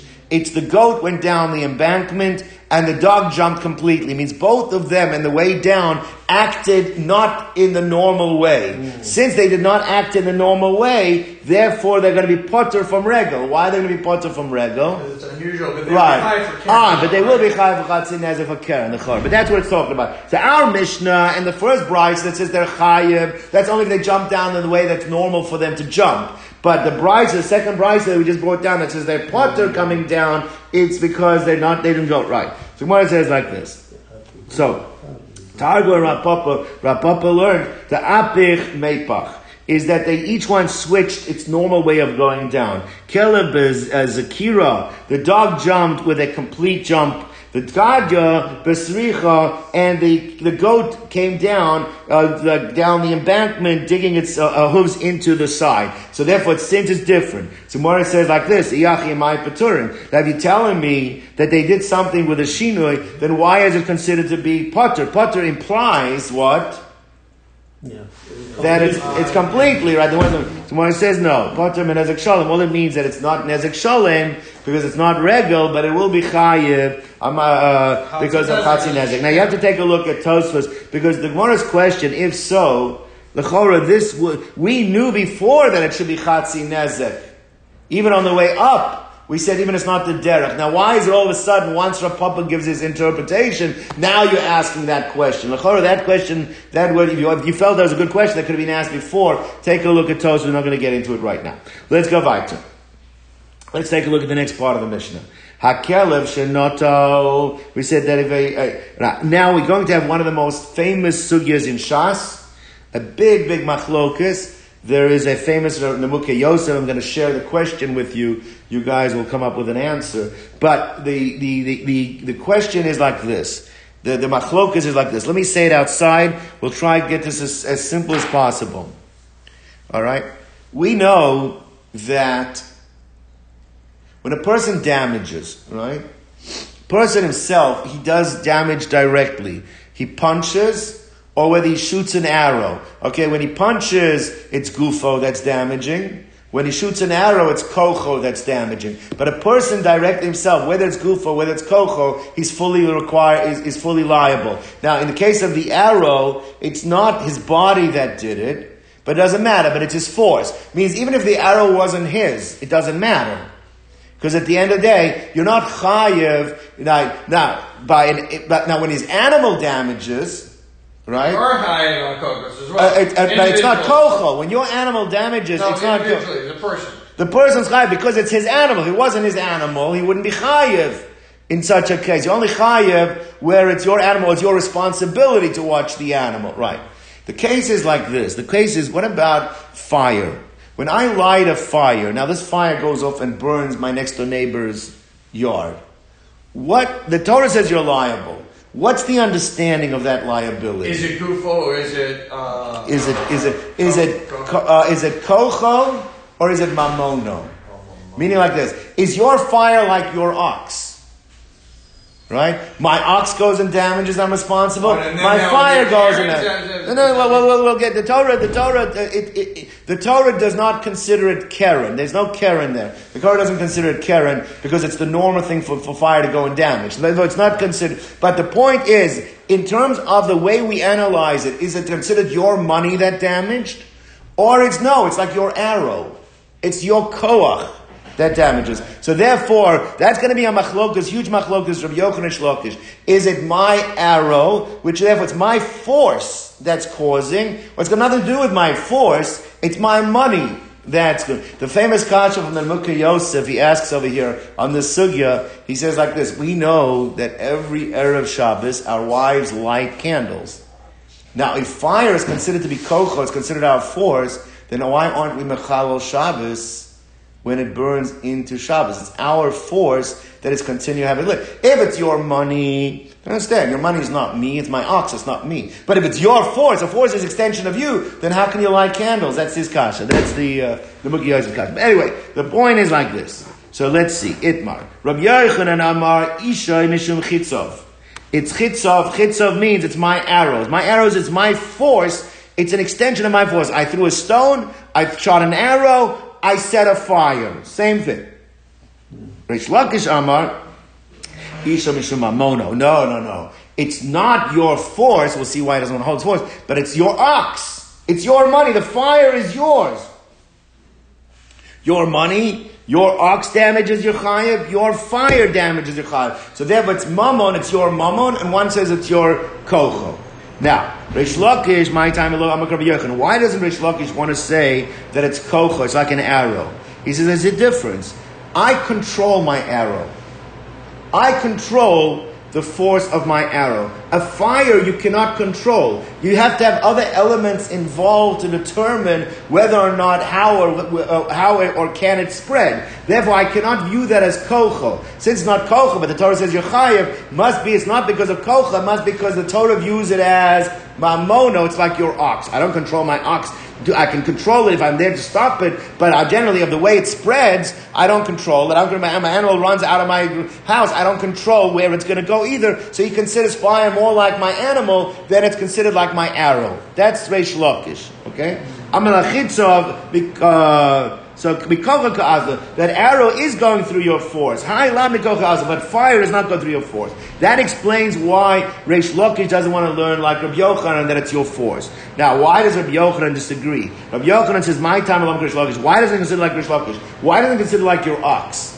He says you can have an ownership over an ox. It's a substantive thing, something that has substance. Something I I own that. Fires is ethereal. Fire is not something that has any substance to it. How can you own your fire? How can you own fire? You don't own fire. Can't be viewed as mamona because it's got no uh, no substance to it. So therefore, Amalach mamona is be mamasha. That if to be considered your money, your property, it has to have some kind of substance to it. How late I the Torah says your chayiv must be that what the Torah views it as as your force. So therefore, the big machlokas over here is when the, you are fire, you set a fire, it goes and damages. Is it your money that's damaging, or is it your force that's damaging? Clear? So we're going to go into the nafkaminas? Yes. So one says like this.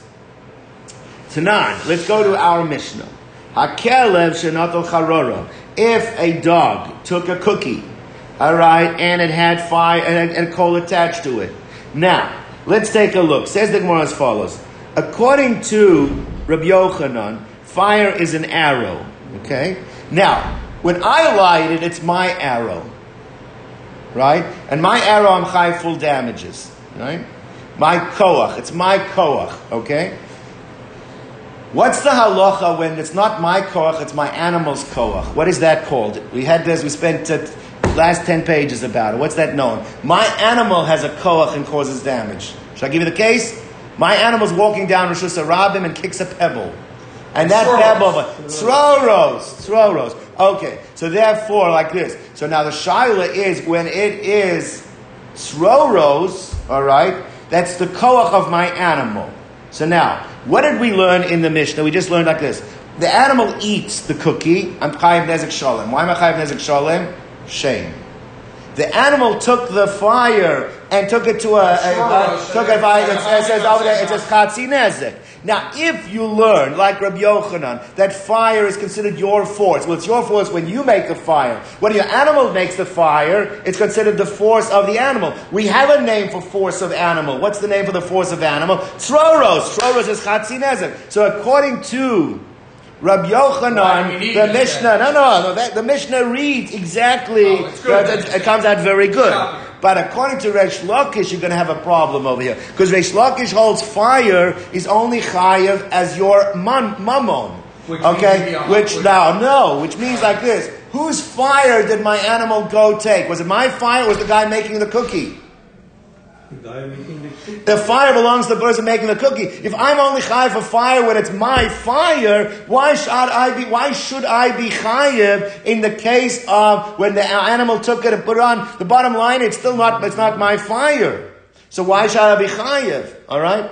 So says like this. So therefore, Bishlama, according to Rabbi Yechon Laman, the Amra Isha Chitza of the because of the arrows, because of force, Chitza of the Kelab, this is the force of the dog. Being the force of the dog, it's Throros, which makes sense, it's Chatzi Nezek, no problem. Ela Laman, Amra Isha Mamon, Reish Lakish, that it's only Chayiv and it's your mom and it's like your ox. But a the fire involved over here was lava mother, was not your the balakelev. It's not the. It wasn't the fire of the owner of the dog. Whose fire was it? Was the owner of the cookie. And therefore, why should the owner of the dog have to pay chatzin nezek over here? Everybody, every, every, everyone hear the What was question? the last thing? So what should he It do? was since it wasn't the owner of the dog's fire, so therefore, why should he be liable at all? It's not his fire. It was a chatzin nezek. It's mashma like Like the the dog went to someone else's fire, right? Some, yeah, that, so whoever's fire is should be responsible, not me. So Amalek Reish Lochish. Rav Lochish said like this, you're right. What you have to learn over here, you have to learn the case is as follows. Now, the case was the dog took the coal, right, attached to it, and what it did was it flung it. It flung the coal. Now, since we're talking about that it flung the coal, what does that make it? It really becomes Stroros. And since it becomes Stroros, I can understand why it's Chatzi Nezek. Because Sroros doesn't, doesn't have to be my pebble. My animal caused the pebble to shoot. My animal caused the coal to fly. The Memela, that's considered Sroros. So therefore, according to Reish Lakish, that normally holds, for me to be Chayiv on Aish, it has to be my mammon if I'm Chayiv because of Aish. But I'm not Chayiv because of Aish, I'm Chayiv because of Sroros. So therefore, that doesn't have to be my fire. It doesn't have to be my coal. My animal flung it. See, that's the difference. If it wouldn't have flung it, it would have taken it and put it down, then you would have been chayiv not because it's throw, it's because of Aish. But Aish, it can't be chayiv, it's not my fire. But it's not what you're chayiv for over here, chayiv because it's throw, that's why it's chatzin nezek. According to Rishlok, you should take a fire and you put it there. You are chayiv. You're not chayiv. You are the animal. No, no, no. Let's say Person's chayiv, doesn't matter. You, I, I can shoot you with somebody else's arrows, I'm still chayiv. It doesn't matter, I don't have to own my Right, arrows. it's my animal. Yeah. It's my animal's Yeah. cookie. He takes it. He puts it in the fire. The fire comes on. Doesn't throw it. The the animal puts It's that not on the other on the other properties, uh, uh, whatever. Then the owner of the dog is chayiv. At that Well, point, whose right? fire was it? It was someone else's fire. No, then the owner would not be According to chayiv. Rish Lakish, According to Rish Lakish, you would not be fired. It's only if it's your fire, Oh, not if it's, not uh, if, not, not if it's wait, somebody wait, else's does that mean that fire. was somebody else's arrow. I'm not chayiv. No, a person's chayiv all the time. is. We're not talking my- about a not chayiv. dog. And even my fire, I, I light the fire. I can use your matches. Doesn't matter. The bottom line is a person's responsible for his actions under all circumstances. But the question is, is it coming? His force, his force is causing out of his money. Meaning, because you could And argue. my dog is my money. My dog, my dog for sure is my money, but it's my ox that's causing something to happen. So if my ox is causing it, but it's not with my fire, you can't hold me responsible for fire if it has to be my fire to be mechayiv, unless it's troros, unless it's troros, because then it's a, it's not working without fire. Okay. Only if the dog flung it. So if the dog flung it, it's, It's not. troros. Yes, because it's, it's it's regal. It's a told of regal there. It's not- it, but yeah. so the dog has the fire on his cookie. He picks the cookie up. He puts it over on someone else's property. and it wasn't his, According to uh, and it wasn't his fire. Rish Lakish Potter, says not potter. potter. Yeah. Means the responsibility will be on the guy whose fire it was. I you should have made let your sure. dog come into my. You should have made sure that your your fire is, is, is protected. Okay. Protected. yeah. So Amalach Reish Lakish, Achamay and Daduya, uh, the the uh, Adi Aduye, the Al Charora Meshalem, uh, the Al Charora Meshalem Nezek Sholem. Bal ha- gmak- uh, Now, one second. Now, like this, Al Makom Gacheles Meshalem Chatzi Nezek. Now, here is a very important point. When your animal flung the this is, I didn't speak this out, but I want to speak this out. When the dog flung the tsroros, okay? So now, the tsroros hits the gadish at a certain spot. The place where it lands, right? I'm chayev for tsroros, which means on that spot I'm chayev chatzi nezek. But now the fire continues to burn. The continuing spread of the fire, what's the status according to Lakish on that? The rest of the gadish burns down, not just where it hit. Right? Now, You're gonna tell- The way you're asking the question, he's going to say you're a putter for. uh, You're a putter. Why are you putter? Because that's not Soros anymore. Soros is only when it's the force. The rest of the fire is going on its own. That's not the So force. according to Rich Lakish, is the owner of the fire then higher for that? That, let, us let's Not not even get into that right All now. right. But point is that the, the, the, the that when Rish Lakish learns when it says Yuchayev Chatzi Nezek on the coal, it's where the coal landed. But any fire that's secondary to that, that since it has to be your money to be chayiv, you're going to be potter on that, and therefore it's not even chatzi nezek on that because that's not sroros either. Sroros is only kocho. He doesn't look at fire as kocho. The only reason it was kocho in this case is because the dog flung the coal, but that's only where the place where it lands. So you, you ah, understand? Ah, I understand. Got it. So Gemara says like this. So Amalek Hashem Achmas Kinan beDa'ad Yaduye Ta'al Charora Mishal Nezek Sholem Va'amakam Gachelas and exactly where the coal landed Mishal Chatzi Nezek Bal Hakadish Kola but the rest of the stack you'll be potter according to Reish Lakish. Why will you be potter according to Reish Lakish? Because you're only chayiv that'll be Aish, but you're only chayiv on Aish it's yours. It wasn't yours. You're going to be potter. Why aren't you chayiv Because it's not kocha. You don't spread of fire. It's not. What do you view spread of fire? It is mamona. Is a ko, is a kocha. He holds that it's not. This is not mamona and it's not kocha. He doesn't call fire kocha. So therefore you'll be potter on the rest of the gadish. Now let's go to Rabbi Yochanan.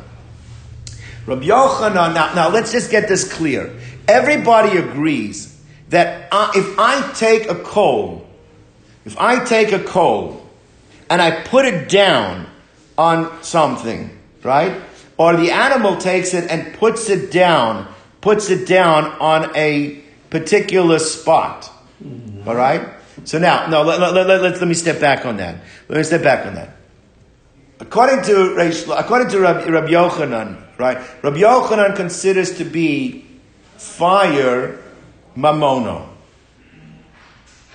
No, I'm sorry, kocho. Kocho. Rabbi Yochanan says fire is considered to be kocho. Fire is considered to be kocho. Now the question, like the, the question is as follows: Everybody will agree, right? This is everybody will agree that if my if I put the coal down on a certain spot, or even if my animal put the fire down on a certain spot, the spot exactly where it was put down, directly, that's not through spread, that's through direct action. All right? That's through direct action. So in such a case, everyone will be on the spot. If it was just put down on that spot, it should be full damages on that spot. But Reish Lakish couldn't learn that was the case, because then what's the case of Chatzi Nezek? If the animal actually put it down on that spot, that spot will be Nezek Shalem. The rest of it, you'll be Potter.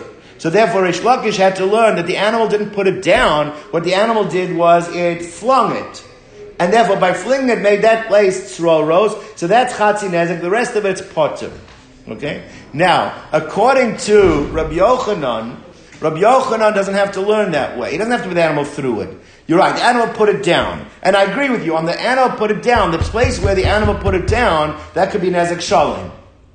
But where's the Chatzi Nezek of the Mishnah? Since he learns that fire is kocho, fire is your force, so the rest of the fire that spreads and burns the rest of the thing, that'll be kocho, that'll be Chatzi Nezek. So according to Rabbi Yochanan, the Chatzi Nezek is for the rest of the stack. But the actual place where it put it down, that would be Nezek Shalom, that won't be Chatzi Nezek. So Rabbi Yochanan says, the Ancha Nuche, you don't have to have the animal through it, it put it down. Al charorov al makam gachelas. On the actual charora, we said shein nezek Shalom. and the place where it put it down also will be mishalem nezek Shalom. What's that? Yes, ala gadish, but on the actual, the rest of the. That's where the Chatzi Nezek comes in. According to Rabbi Yochanan, you can say Chatzi Nezek on the rest of it. Because since it's Kocho, Kocho is Sroros, it's like Sroros, and you'll be Chayiv. Fire will work like, like, like, it'll be like Sroros. It'll be the Sroros that'll be the, the Koach of the, uh, of the, uh, of the dog, and therefore, that will be Chatzi according to Rabbi Yochanan, if it was thrown, Then the whole thing would be then Chatzi Yes, yes, correct. Tashema, come and listen. Armana wants to bring a raya from the following case. Now, this is like one of the, there's two or three places in the whole Shas that Hanukkah is even mentioned. Talk about a different time why the Rabbeinu HaKadosh did not include a Maseches Hanukkah, yeah, Maseches Megillah, right? He was upset at the Chashmonoyim for usurping the position of the the, the, the Malchus. They were Kohanim, they were Levim. Gamal Ta'un Pishtan. That if you have a camel that's got a, it's, it's, it's laden with flax. Now the person put it on too much, so it sticks out from the sides. Right? That was the, that's the case. So you got a camel walking through the Shus Rabbim with flax hanging over the sides. Okay? For Avar B'Shus Rabbim, walking through the Shus Rabbim, Nichnasa. Now what happened was the flax, because it was longer, poked into a store, and in the store there were candles that were lit, and v'dalka b'neiru shel chenvana, and it lit, it got caught on the lamp of the shopkeeper. V'hidlik zabira, and the whole building with other stores there, with other merchandise, everything went up in fire. Baal gamal chayav. The owner of the camel is responsible. Why is he responsible? Because you overstuffed the. Uh, Can't be too easy. Right, the, the, the owner, the, the, the shopkeeper does not have to protect himself from his fire burning it down the building because you did not put, you, you overlay, you put it right. Now, however, in this case, the shopkeeper put the candle on the outside. Now, there's a little bit of negligence there because candles on the outside, you should expect that an animal walking by Could could be, could could, uh, could create a fire from them. So therefore, in that case, the chenvani he's responsible to pay for all the damages owners. The owner of the, of the store, the store, the storekeeper's right. Now, Rabbi Yehuda says there's an exception because Ner Chanukah pot, Ner Chanukah, the expectation is that I'm allowed to put. I'm allowed to put it outside. Since I'm allowed to put it outside, you, the person who owns the animal, should be careful. Don't get close to the outside of the stores. Fine. Now, let's go Reish Lakish and Rabbi Yochanan, how they're going to understand this Mishnah. According to Rabbi Yochanan, that says it's kochel, it's your arrows, of, and, and therefore in this case, whose arrows are they? The fire is created by the actions of the camel. So it's the, it's the, oh, Owner of the camel's the, the it's the it's, it's it's considered the arrows of the camel, chitz of the gamal, who? right? And therefore, actually, when it says that you have to pay for the whole building, right? You're actually going to only be paying chatzi Yeah, nezek. because, While it's, we because it's the kocho. Because that's why. L'chora, because it's kocho, that'd be troros. Right. Right? L'chora, I, I, think that's the pshat, because it's not you doing it. You doing it to be full damage. Your animal doing it should be chatzinezek because of troros. Okay? That makes sense that the owner of the camel is going to be fully responsible, fully responsible for chatzinezek. Okay? That's the way we explain it. Ela'an de amar mishum mono, but according to Reish Lakish, you're only chayiv if it's not you doing it. Right? So it's your animal doing it. The chora you're chayiv only because of eish. If it's your, if it's your asset, if it's your mammon. But this wasn't your fire. Whose fire was it? The owner of the building or whatever. Right, oh, the shopkeeper's fire. So why is the owner of the camel fully responsible in this case? So the chera elamanda am mishum mamono hi eish lav mamono the bal gamalhu. That is not considered to be the fire of the owner of the camel. This is the fire of the shopkeeper. Why should he chayiv kontrish lokish? What happens over here is again we said that the point of contact. If my if, if, if my animal got the flax on fire and then it took that fire and held it against the side of the wall, there we Right to the said the for sure only what the, but what happened was this animal spread. It went from one wall to the other wall to the other wall, did a 360, and it touched every single wall directly. Not Therefore, very- you're not chayiv over here because of not? mamon. No, no, not because of mam. It's not mamono. You don't need to have mamono. It's the You're direct, direct.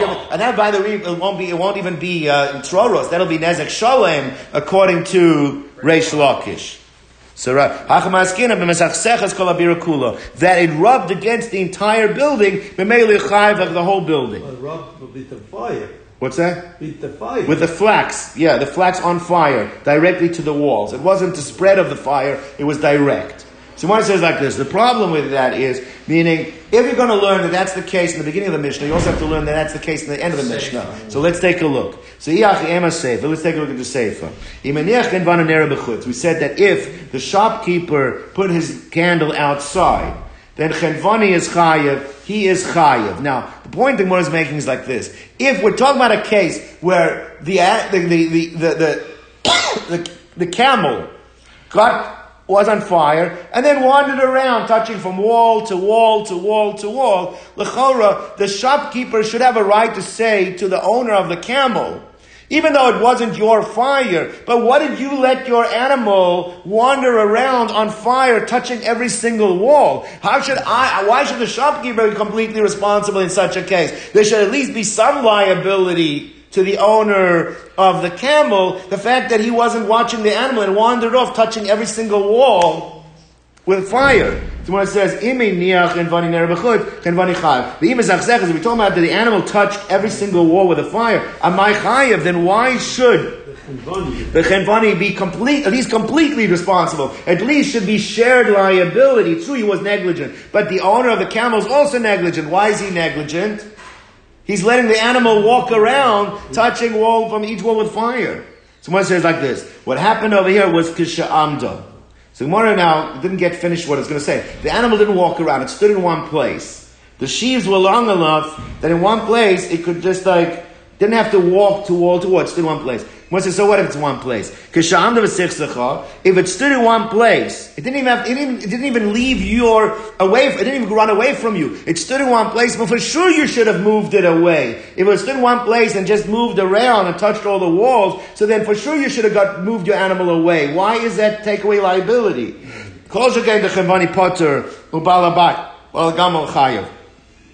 And for sure, the owner of the uh, should not be completely responsible, maybe completely even responsible. Oh, you should not have let your animal stay there so long to light up the whole place. Even if it touches directly, it should be on the on the on the camel, not on the the, the, the shopkeeper. So when it says like this, we're going to have an actual geographic fact over here. I'm Ravuna Bar Manoch Mishmei Rav Ika. What means it stood in one place. You're going to Lahatil that the case is the camel stood in one place to urinate.